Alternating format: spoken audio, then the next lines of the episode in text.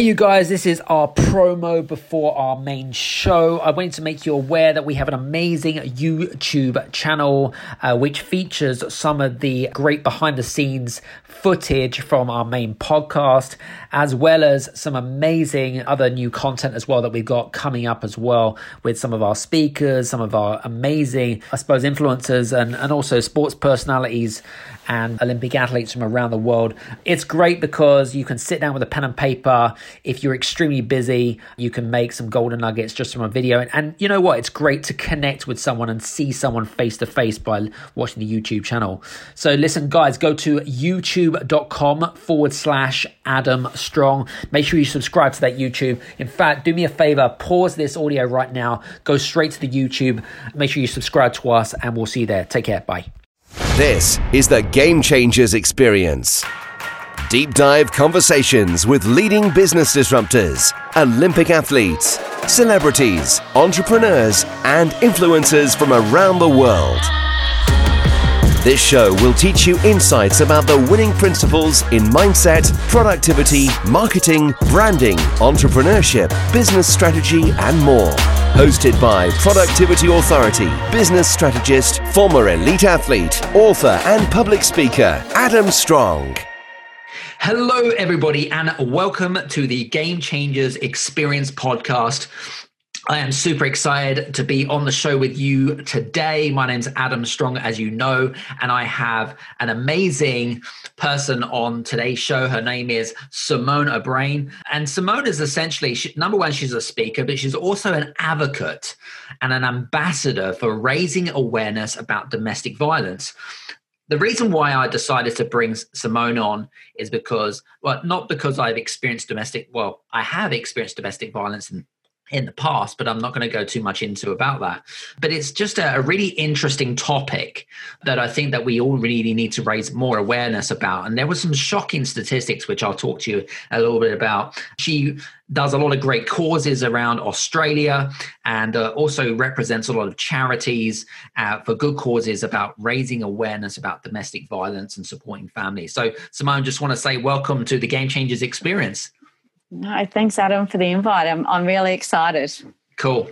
So, what was I going to say? I, I know that obviously you have a story, which we're not going to go too much into around kind of the domestic violence side of stuff. But, you know, a lot of our listeners are entrepreneurs and business owners, you know, from around the world. And, mm-hmm. you know, we were talking off air about some of the shocking statistics.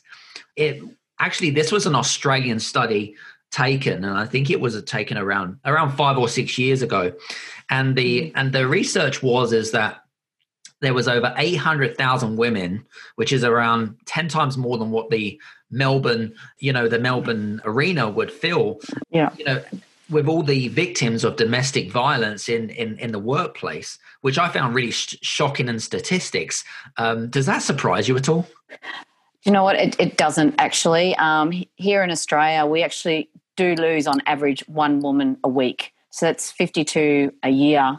Um, and we're actually above the average and have been for the last three years. And, you know, just in general, each and every day, uh, one in three of us women are affected by a form of domestic violence. It doesn't have to be physical, it could be financial, it could be controlling. So, look, those stats, yes, uh, this is an epidemic, um, not just here in Australia, you know, across the mm. world. So, yeah. Mm. Absolutely. Cool.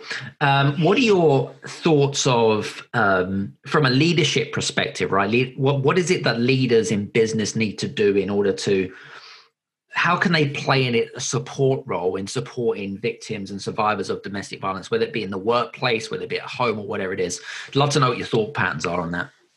Yeah. Um, and you know what? It's the leaders need to step up and not let it be that taboo subject um, that you know, it still is, but it's not as bad as, as what it, what it was. Um, and in saying that, like here in um, Australia, we have actually just um, in the last couple of years put in place that there is domestic violence leave um, that you can take in the workplace, which is fantastic. But in saying that, like the the leaders need to know when something isn't right and have the safety um, the, the services there, whether it's you know welfare checks and things in the workplace, not just on a on a you know every once a week or something like that. It's got to be daily because women um, and men, not just just women, are affected by domestic violence, but they've got to go to work is a safe place for um, a lot of people in domestic violence, and the leaders need to to recognise that and not just sweep over it that yep it's domestic violence it's under the carpet because it, mm. it um, if it's taking control at the top it will just go down the ladder and everyone will be aware um, and not, not embarrassed to speak about the domestic violence. Mm-hmm. It's interesting because, you know, when we talk about business, right, in particular, especially in the big corporations and organizations from around the world, you know, they'll have their, you know, equality policies and their sexual harassment policies and whatever it is. But when it comes to domestic violence, it's like you said, it's one of those taboo subjects where they don't mm-hmm. really want to talk about it. It's like we should really bring that the, into the workplace type of thing conversation, right? And yeah. um, I, I, mean, I don't know where that comes from exactly, uh, but it's interesting that you know Australia have brought in that you know domestic violence you know i suppose leave leave and that which is really yeah which is really great and empowering but where, where does that taboo come from and why don't we talk about it more well, do you know what? Um, I'm going to be honest here with you, and yourself being male, mm. I think male they when it does come to the crunch time, they're ashamed in in what they've actually done. Um, and you know, I know growing up myself, um, I never seen or heard about domestic violence, and even um, in the workplace, it, it's only just sort of come into the workplace in the last, you know, maybe five to 10 years, but it's really now um, even getting into the schools and things like that because people need to, to know about domestic violence at a younger age as well. Mm. And getting back to um, uh, campaigns and things like that, I know, well, White Ribbon um, is in the UK and well, we actually did lose White Ribbon here um, 12, 18 months ago, but we're uh, relaunching it back here. And they do what is called, you know, your workplace accreditation you know, which the workplace for, for a period of two years now has got to go through this domestic violence um, ordeal to, to get their accreditation, which is absolutely fantastic because it means that the whole corporation get involved and they've got to, you know, have the boxes ticked, ticked off to have the um, domestic violence workplace accreditation, which is fantastic. Um, so it spreads across everyone from you know from whether you're at the bottom of the rank or you you know you're up as a leader. So it's um and i know um, myself from my own experience my workplace where i was uh, prior to this um, i go back every year and present and it and it's it's on a different topic but still related to domestic violence. Very interesting. What do you mm. think um how how does you know there's one of the things that we haven't really talked about is how does the domestic violence actually affect business? it doesn't matter if you're you're a small business or or a large business. Make, the fundamentals don't change, but how does it affect how a, uh, how business runs? You know what, and that's where um, exactly what I was speaking just about before with the workplace accreditation. Today, in today's world, people have got look up to actually companies if they are actually implementing these strategies in place of domestic violence. It's the the companies that aren't doing it don't get as much recognition as the ones that are doing it, mm. which which is fantastic because that's where we need to have that mindset change of, of each and every one of us in the workplace that domestic violence it's not going to you know leave us today tomorrow or next year it's um, we've got to just keep plugging away at it if i can say that definitely uh, i guess yeah. it also must also affect things like engagement and performance as well of employees and and and that kind of stuff. But what do you think? Uh, I suppose I suppose some of the red flags. Right, we were talked about red, red flags off air. Actually, we talk. What what do you think of some yeah. of the red flags that I suppose employers and leaders and even colleagues in the workplace look for in terms of if someone is suffering from uh, domestic violence and uh, uh, what do we need to look for? Absolutely. And, and you know what? I'm going to give you one of mine um, that was plain and simple, and everyone was going, Oh, Simone, you're so lucky. A red flag I was getting was getting flowers sent to me, not just once every, you know, couple of weeks, it was every day. And they were so big that one bunch I had actually had to get the courier to take it to my home because I couldn't carry it home. so that I know it sounds funny, and and you know you're probably thinking, oh wow, you know this guy's you know crazy sending flowers all the time. But because I hadn't been in a relationship for so so long, he knew that, so he was trying to control me at work. So my work colleagues knew that I had a had a a, a man in my life, and so little things like that. That's a, a little red flag. Like he wasn't hitting me or swearing me or anything, but he was controlling me in, in a different way. Mm. So it's any little red flag, because a, a, big red flag um, can turn into a big red flag really quickly. And it could be that, um, just say myself, Simone, going into work, and yes, I've got you know long sleeves on today and a, and a high neck, and just say I normally wear, you know, it's 40 degrees outside. I normally wear like a, sling, a singlet top or something. Her dress sense, you know, my dress sense might have changed if, you know, I've been out and around last night or if you know, um, you know that her children are at school and she's rang up and said, "Oh no, I've got um, Johnny home sick today." Maybe he's not allowed to let it, let not letting her come to work. You know, these are all uh, little little things. You know, if um, you know it looks like she hasn't got much lunch, she could be on rations. You know, he might say, "Well, here's fifty dollars. It's got to last us the whole week on food." Right. And of course, the woman who is the one. Yeah. So these little things turn into big red flags. Uh, that's uh, fascinating psychology there. There was something else that actually I was going to ask you, but why is why is that domestic violence, especially in the workplace, actually, because it isn't something that isn't a subject which is a common thread as such. But why is it that this taboo is kind of developed, and you know, where does it come from?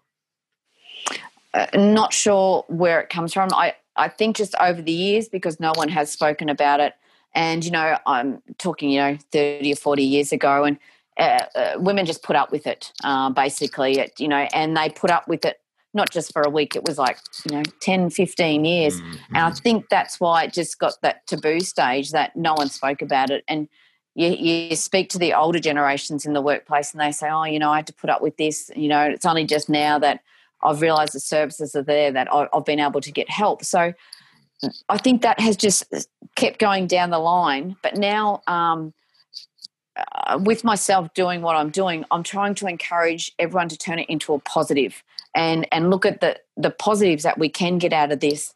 And you know, as I said earlier, it starts from our early generations through to our next generations coming through. So then the workplace mindset actually changes, and we don't have to worry about you know protecting uh, the women, uh, we, we do got to protect, protect the women, but the men are more um, engaged and, and are men, not um, not naughty men, if I can say that. naughty men, I love it. Interesting, very cool. So, um, what was I going to say? With regards to, um, I know that when I want a big shout. I want to give a big shout out to Daniel Tolson, who's a good friend of ours, isn't he? And he, he introduced us, which is he's a cool guy. Uh, former, yeah. uh, also uh, a great Australian guy. Um, you've got.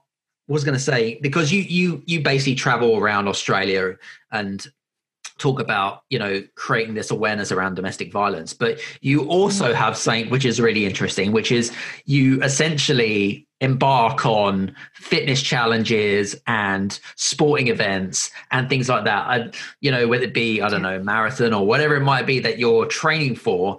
Why is yeah. it that you do these big challenges and, and what does it give you?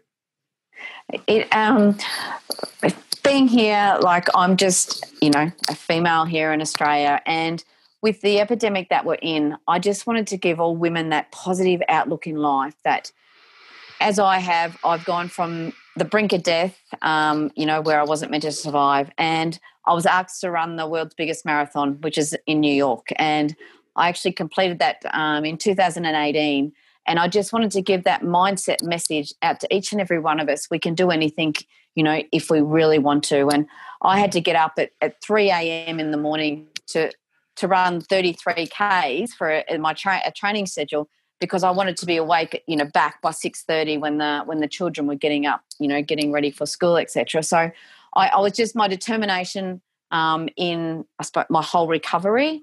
Has just kicked in now and gone into the the sporting side of it, and um, you know, I've I've got up, hiked up um, even Ayers Rock before Ayers Rock. Um, you know, was shut down and, and everything like that. I've done the Larapinta trek, and just my message out there is that exercise regime when you're going through domestic violence is just it's such a healer and um, and rewarding at the same time.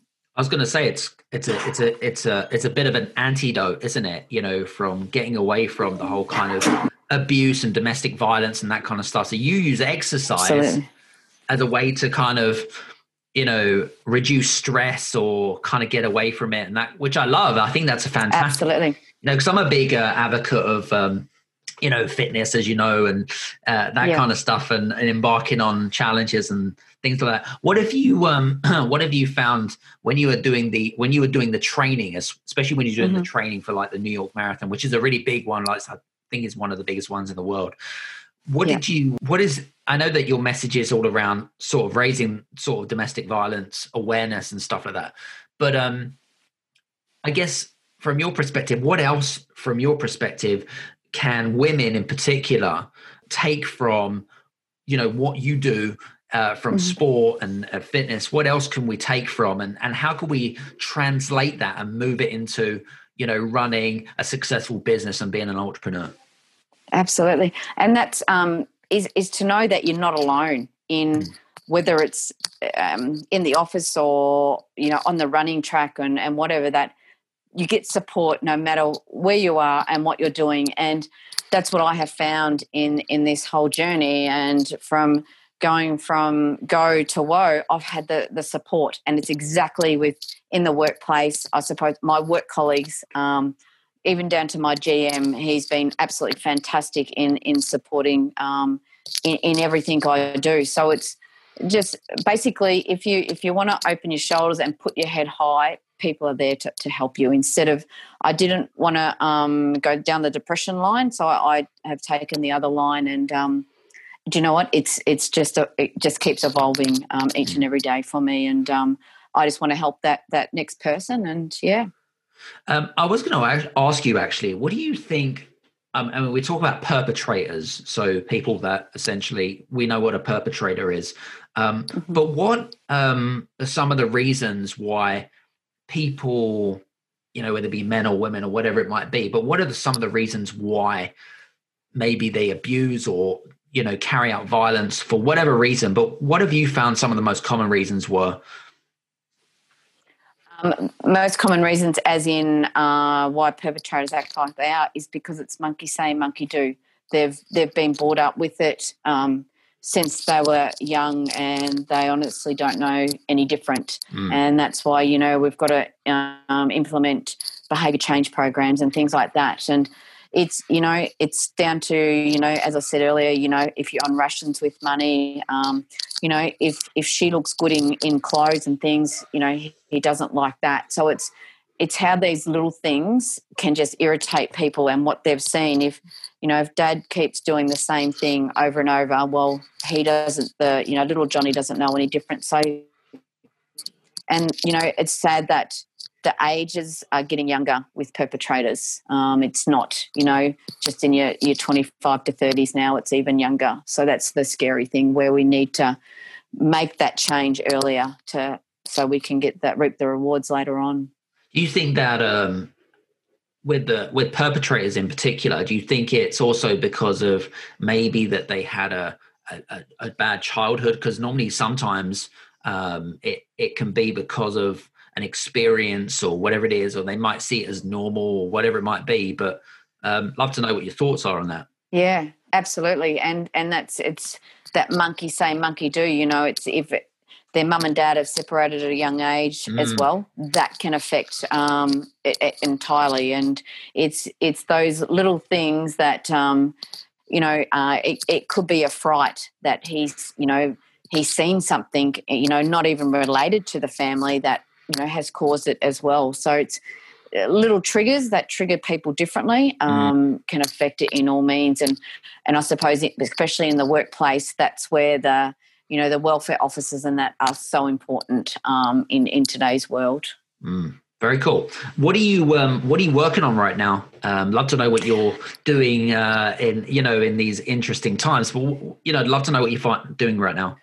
Yeah, um, obviously, I'm doing a lot of uh, podcasts out to to corporates and Zooms um, because everyone's working at home. But t- technology these days, you know, yesterday there was, you know, 65 people all come into my Zoom and I um, obviously presented um, my story on domestic violence to them. Um, but one uh, thing I'm going to, to work on and bring a policy in, um, definitely in Australia if it doesn't go internationally, is uh, mobile phones is that um, uh, the male doesn't have, if, if it's in a, a, DV situation, they separate that the male doesn't have control of the, the female's phone. She gets to take over the number um, straight away because it's, um, it's not cool when she hasn't got a, a mobile phone and if he's, you know, doing naughty things when he's not meant to be there, it's, mm. she needs to be able to contact people. So, yeah, that's what I'm going to to work on um, down the track. Well, you know, as COVID still is on and um, implement it. Um, yeah. Very cool. Very good. Mm. Listen, guys, hope that you've enjoyed um, our show today. Um, I just thought it'd be a really interesting subject to bring in Simone. Um, if you can um, help Simone in, in her causes and in, in kind of, and, you know, if you have a, a, story that you want to reach out to Simone for, then feel free to um, feel free to do so and just mention the Game Changing podcast, and uh, and we can go from there. So, just want to say thank you so much for being on the show. Thank you for having me. It's been amazing. Thank you. Really appreciate it. So, listen, guys, hope that you've enjoyed today's show. Really look forward to seeing you on the next Game Changers Experience podcast. Take care. Have a fantastic day. See you soon. Bye bye. Hey, you guys, I just want to say thank you so much for listening in to this episode of the Game Changers Experience.